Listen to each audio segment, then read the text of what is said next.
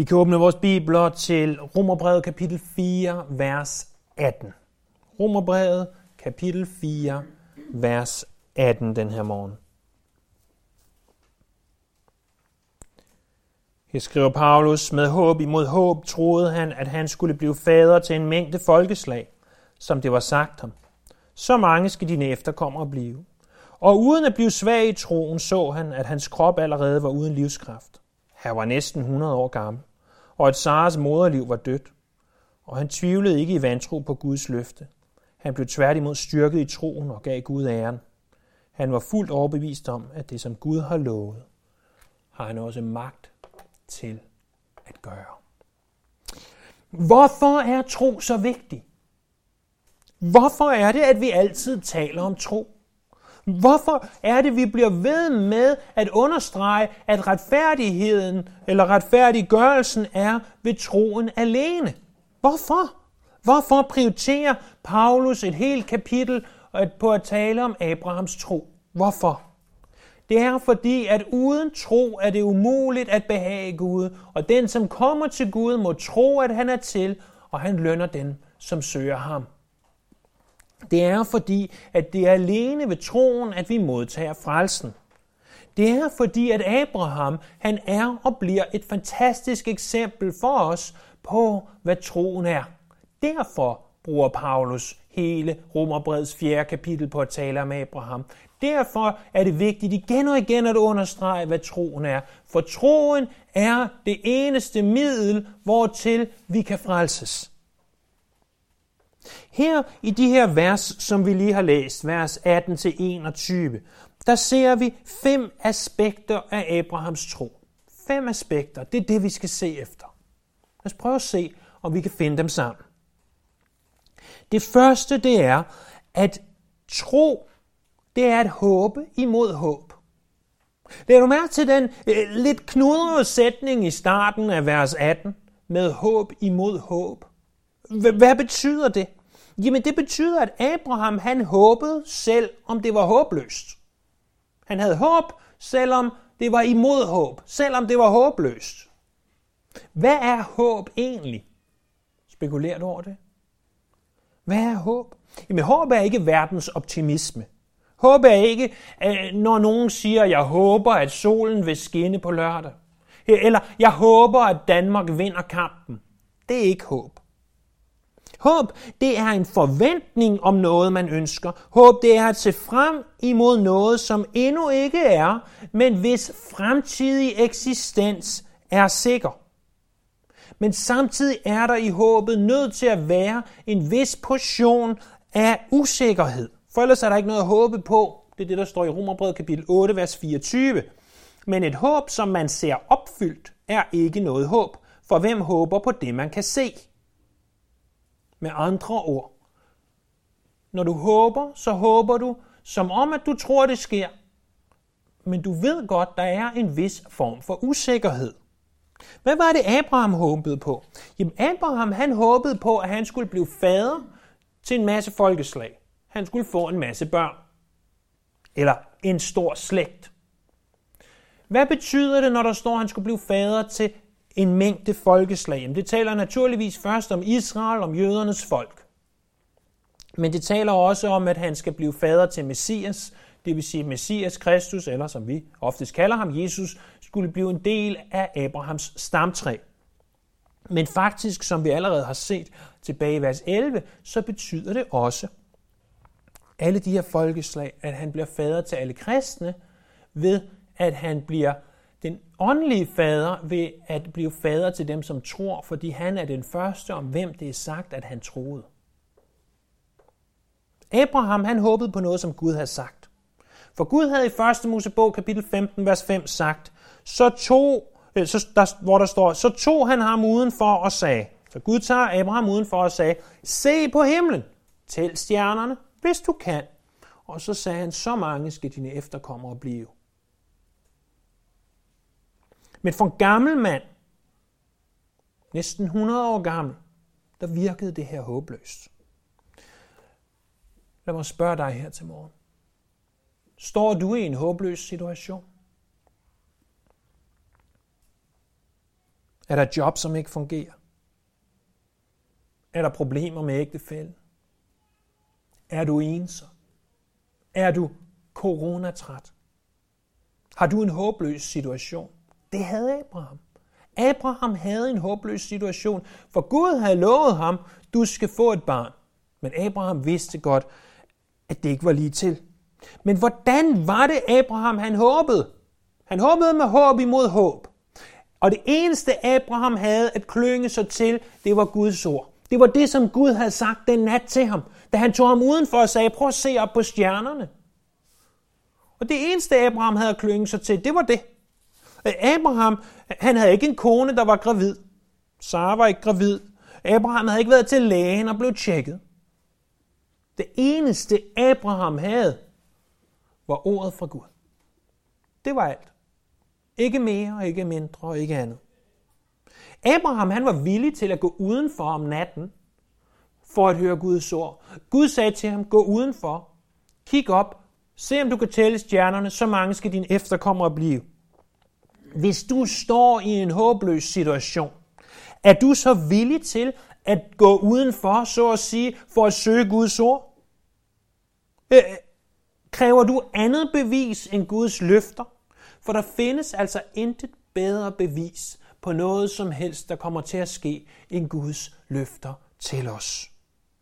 Tro er for det første at håbe på det Gud har sagt, selv når det synes håbløst. For det andet, så er tro at håbe, eller tro, det er uanset omstændighederne. Tro er uanset omstændighederne for det andet. Hvis du sidder med en King James Bibel eller en New King James Bibel, så vil du faktisk se, at der i vers 19 står det modsatte af, hvad der står i vores danske bibel. I vores danske bibler, der står, og uden at blive svag i troen, så han, at hans krop allerede var uden livskraft. I King James og New King James, der står, at han ikke så på sin krop. Det er det ganske modsatte. Her står der, at han så på sin krop. I den engelske autoriserede oversættelse står der, at han ikke så på sin krop. Så hvad er rigtigt? Jo, forstår du? Bibelen i det, den er kommet til os, er kommet fra den originale tekst, som i det her tilfælde øh, Paulus sad og skrev, eller fik en til at skrive for sig og sagde, hvad han skulle skrive. Det brev bliver så sendt til Rom. I Rom tager man så og kopierer brevet, og kopierer brevet, og sender det til andre steder, og kopierer det, og kopierer det, og der er nogle kopier og nogle kopier.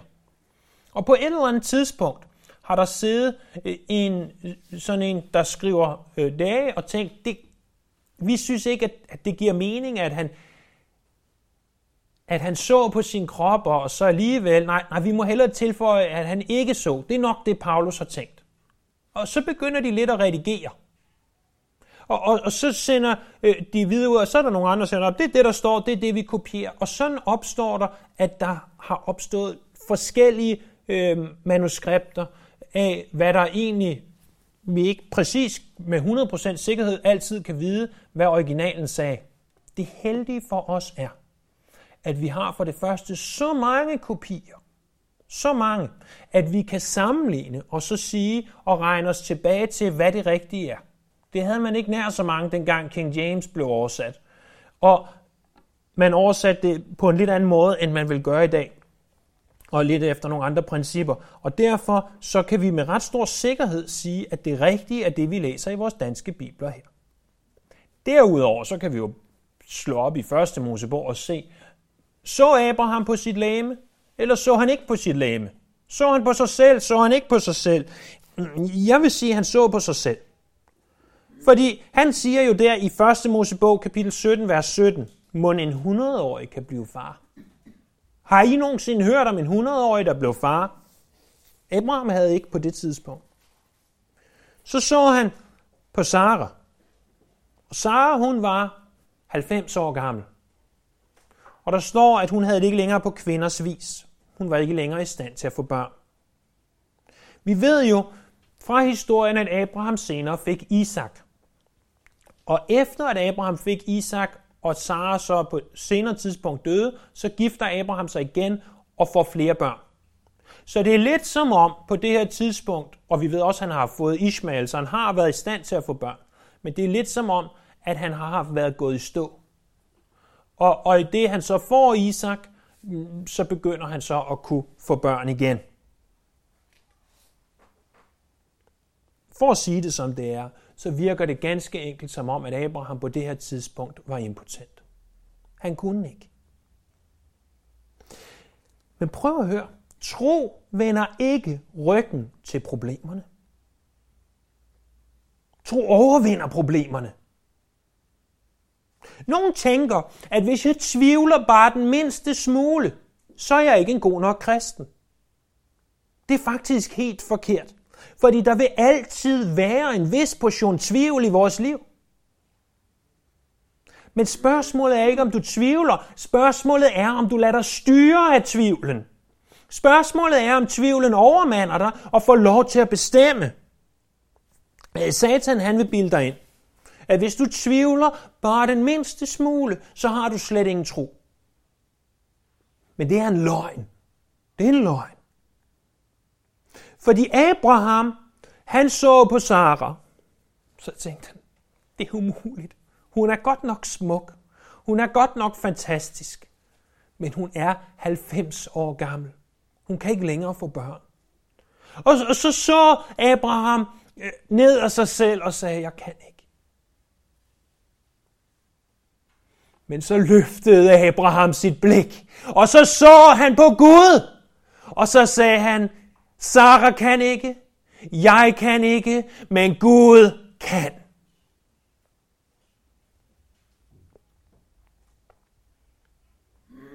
Det var muligt, fordi Abraham så forbi sig selv.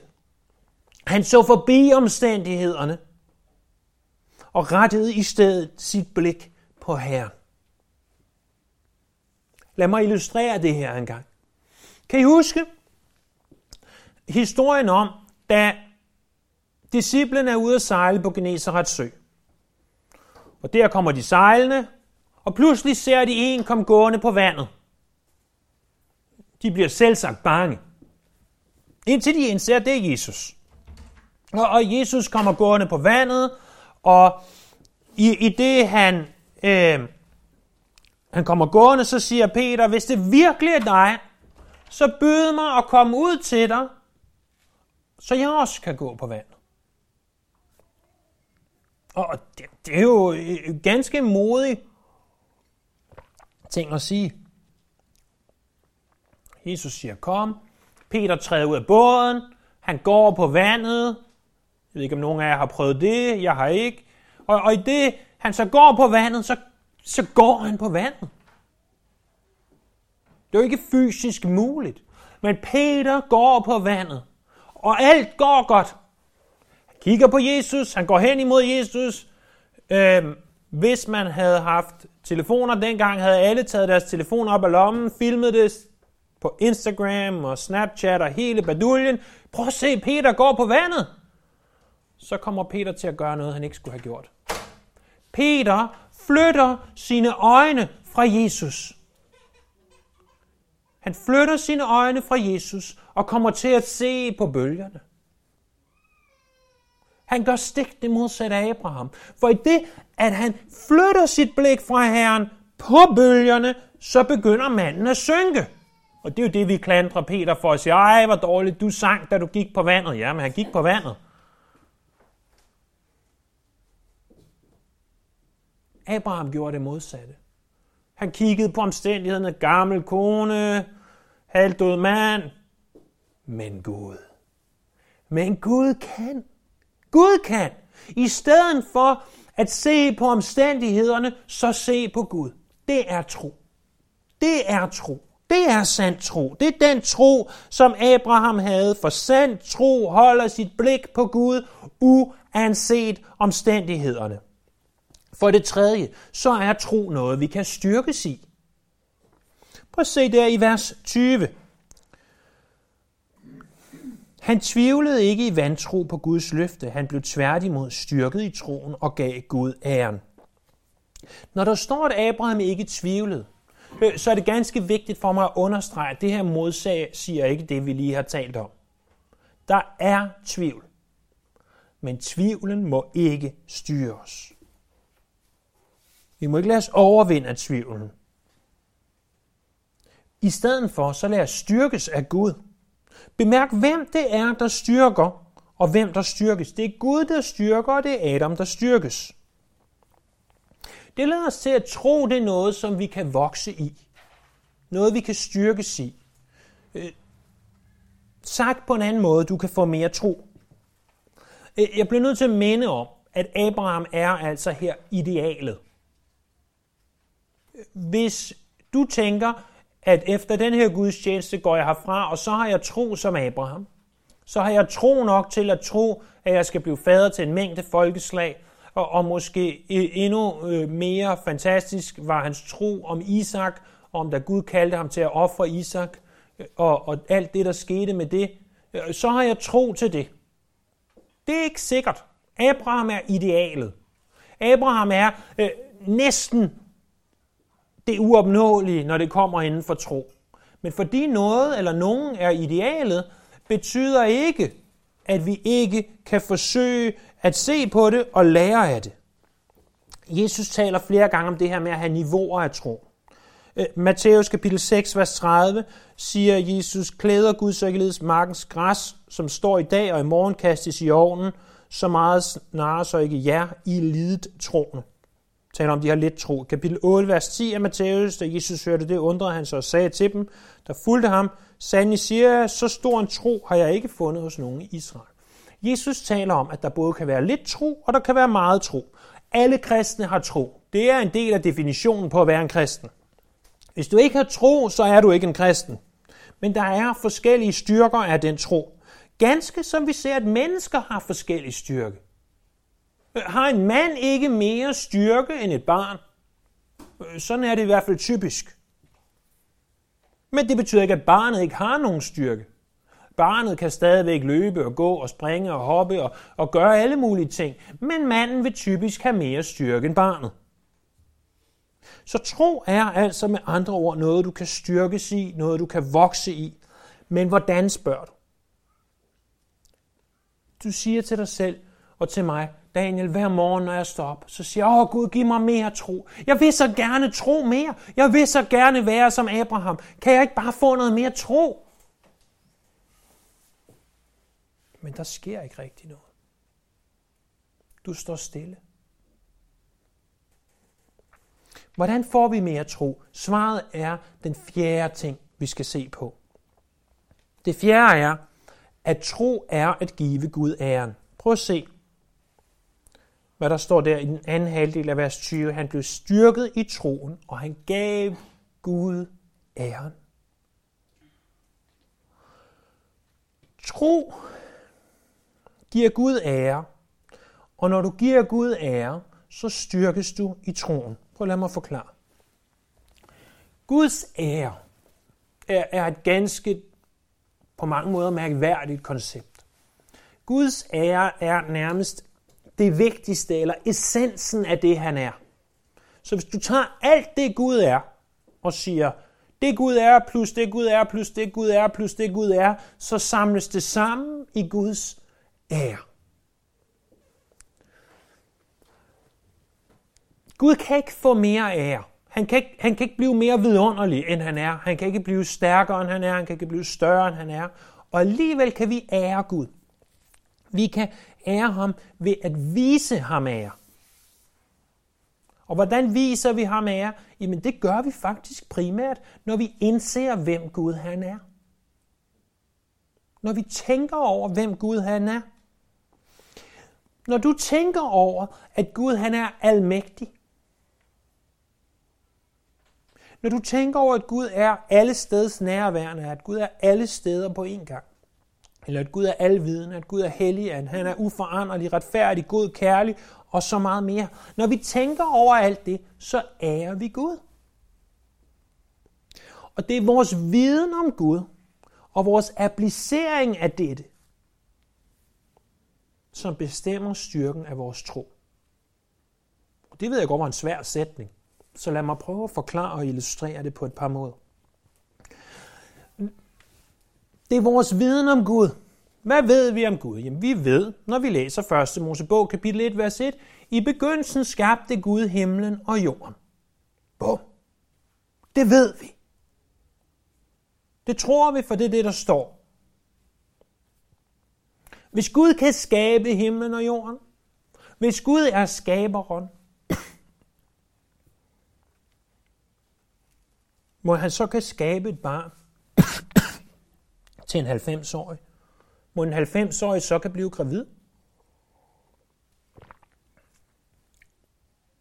Jeg ved ikke, om du nogensinde har set en giraf, eller en elefant, eller en sommerfugl, eller en lille bi på en sommerdag, der sætter sig i en blomst. Eller du har set en bjergtop, eller en sky, eller solen stå op eller gå ned.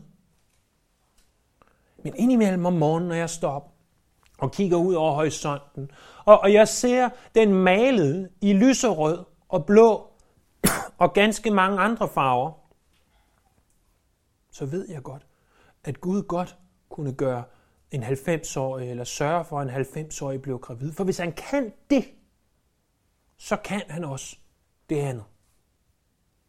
Så i det vi indser, at Gud er skaberen, og har skabt alt det her smukke, vi ser omkring os, så kan han også godt give Sara på 90 år et barn. Så læser vi et andet sted i Bibelen, at, at Gud han kender antallet af hovedhår på os. Og, og for nogle er det naturligvis nemmere end for andre, og som man altid skal sige, når man næsten er skaldet. Men, men tænk så, at han kender så små, ubetydelige detaljer. Ikke engang Niels med alle sine statistikker ved, hvor mange hovedhår nogen af os har. Han holder ikke engang styr på det, men Gud gør. En fuldstændig ubetydelig på mange måder statistik. Ja. Er det ikke ligegyldigt, om vi har så mange, eller lige har mistet tre på vejen hen? Eller der er et nyt, der er ved at vokse ud. Men Gud ved det. Og, og prøv at tænke på, hvis han ved noget, så til syneladende ubetydeligt, må han så ikke ved. Og det er det, vi ved om Gud. Det ved vi om Gud. Det er den del, vi ved. Det er vores forståelse af Gud. Hvordan applicerer vi det? Hvordan bruger vi det? Jamen, hvis han ved det, må han så ikke også ved, at Sara skulle få et barn? Som er så meget større, som er så meget mere fantastisk, end hvor mange hovedhår hver af os render rundt med. Prøv at tage det, og tænk over det i dit eget liv. Når du står op i morgen tidlig, og det ser håbløst ud og problemerne tårner sig op, så prøv at spekulere over de ting, du ved om Gud. Og, og sige, jeg ved om Gud sådan og sådan. Og hvis han kan gøre det, må han så ikke kan gøre den her lille ting for mig, som er ganske meget mindre. Det er en måde, og er måden at vokse i din tro på. Når du indser, hvem Gud er, og applicerer det til din dagligdag. Når du ved, hvem Gud er, og du så tænker, hvordan i alverden kan jeg bruge det over for det problem, jeg står med. Det er tro at give Gud æren. Det er tro, når vi ærer ham ved at tænke over, hvem han er. Det leder os til den femte og sidste ting, som vi ser i vers 21. Og Abraham var fuldt overbevist om, at det, som Gud har lovet, han har også magt til at gøre. Prøv at høre. Jeg vil ikke negligere det. Jeg vil ikke prøve at male et glansbillede, som ikke eksisterer. Tro er ikke altid nemt. Det var Spurgeon, som sagde, at stole på Gud i lyset er intet. Men at stole på ham i mørket, det er at tro. At stole på Gud i lyset er intet, men at stole på ham i mørket, det er at tro. Det leder mig til, at selvom det kan være svært at tro, selvom dit blik kan flakke til og fra Kristus, så er der i sand tro en portion overbevisning om, at Guds løfter er sande. Er det ikke det, som Hebræerbrevet kapitel 1 vidner om, at det er overbevisning om det, der ikke ses? Er det ikke det, som hele Hebræerbrevet kapitel 11 handler om? at de her troens kæmper, de her mænd, som vi, vi læser om, Abraham og Isak og Jakob og øh, Samuel og Isaias og hvem der ellers står om direkte eller indirekte, er det ikke sandt, at de håbede på noget, de ikke kunne se? Med en rimelig stor portion overbevisning.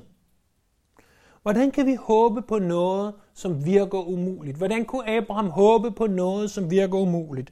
Det kan han, fordi Gud er det umulige Gud. Matthæus 19, 26.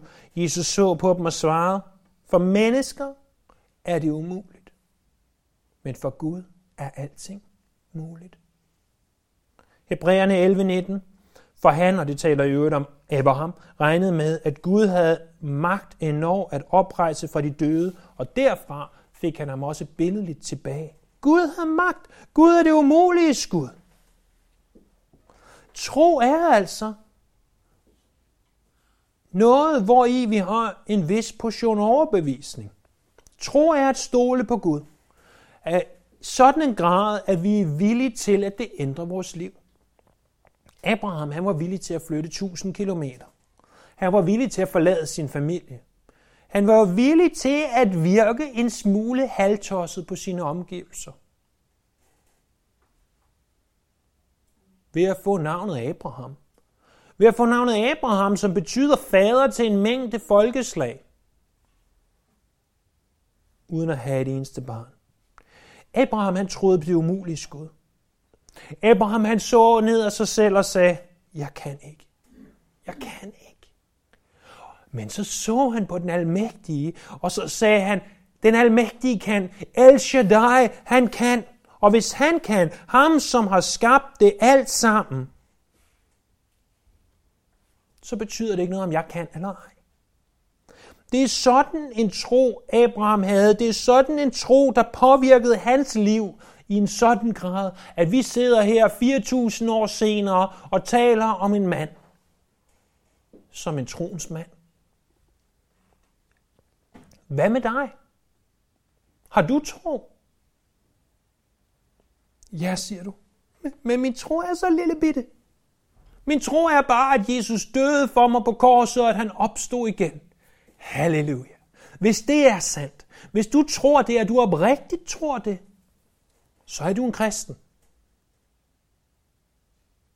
Så er du en kristen.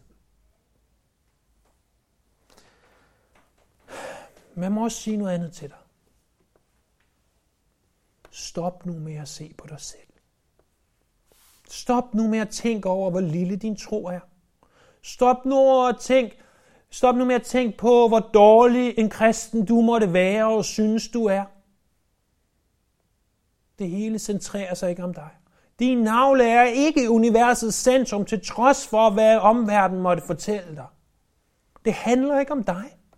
Det handler ikke om, hvor lille eller hvor stor din tro er. Det er fuldstændig underordnet. Du skal ikke se på dig. Du skal se på Gud.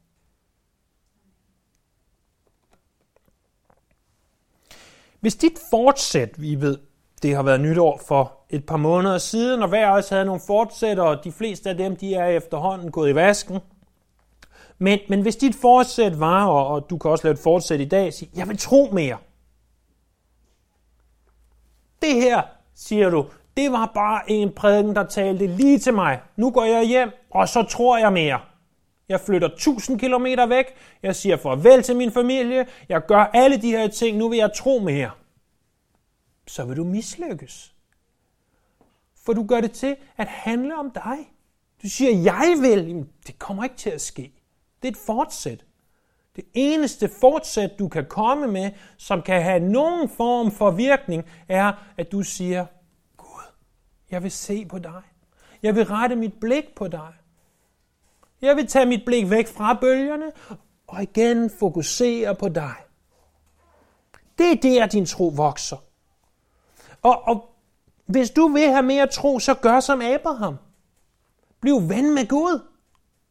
Bliv ven med Gud. Ret dit blik på Gud. Brug mere tid med ham og på at spekulere over, hvem han er. Skift godnatlæsning ud med Bibelen. Skift tv'et ud med gode kristne bøger. Skift podcastet ud med en prædiken, skift løbeturen ud med en bedestund. Så vil du se ting ske i dit liv. Ikke fordi du er noget, men fordi at du forstår mere af, hvem Gud er, og du giver Gud æren. Jeg siger ikke, at de her ting i sig selv er dårlige. Jeg siger ikke, at du ikke må se fjernsyn, eller høre et podcast, eller læse en bog, som ikke har noget med Gud at gøre. Men jeg siger, hvis du gerne vil have mere tro, så lad være med at spekulere over dig selv. Og lad være med at spekulere over det, og fokusere i stedet for på ham, som har al magt i himlen og på jorden. Hvis du vil se under, og du vil se, at Gud får din tro til at vokse, og du vil have far, min Gud kan, ganske som Abraham, og du vil være fuldt overbevist om, at det, som Gud har lovet, har han også magt til at gøre, så ret dit blik på Jesus. Og må jeg tilføje, det er også måden, hvorpå vi frelses. Du kan ikke. Du kan forsøge fra nu og til dommedag på at frelse dig selv. Du kan sige, åh, hvis bare jeg gør lidt mere, hvis jeg gør lidt flere gode gerninger, så kommer jeg nok i himlen. Hvis jeg bare gør mig lidt bedre, hvis jeg går i kirke lidt oftere, hvis jeg læser min bibel lidt oftere, så kommer jeg nok i himlen. Nej, ret dit blik på den korsfæstede. Se hen til den opstandende. Det er der frelsen er at finde. Det handler ikke om dig, det handler om ham. Det er sådan, troen er. Om ham, ikke om dig. Kun om ham. Lad os bede.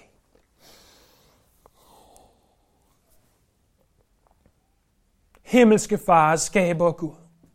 Vi vil give dig æren den her morgen. Ved at tænke over, hvem du er, og hvad du har sagt i dit ord, og hvad du har gjort her.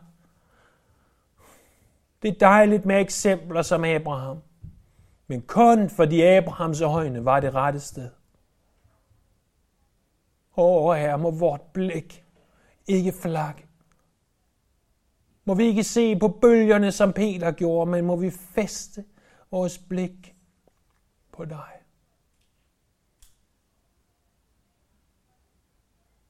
Vi tilbeder dig. Vi lover dig, og vi ærer dig. Du er en stor og en vidunderlig Gud, og vi priser dit navn. Halleluja. Vi lover dig.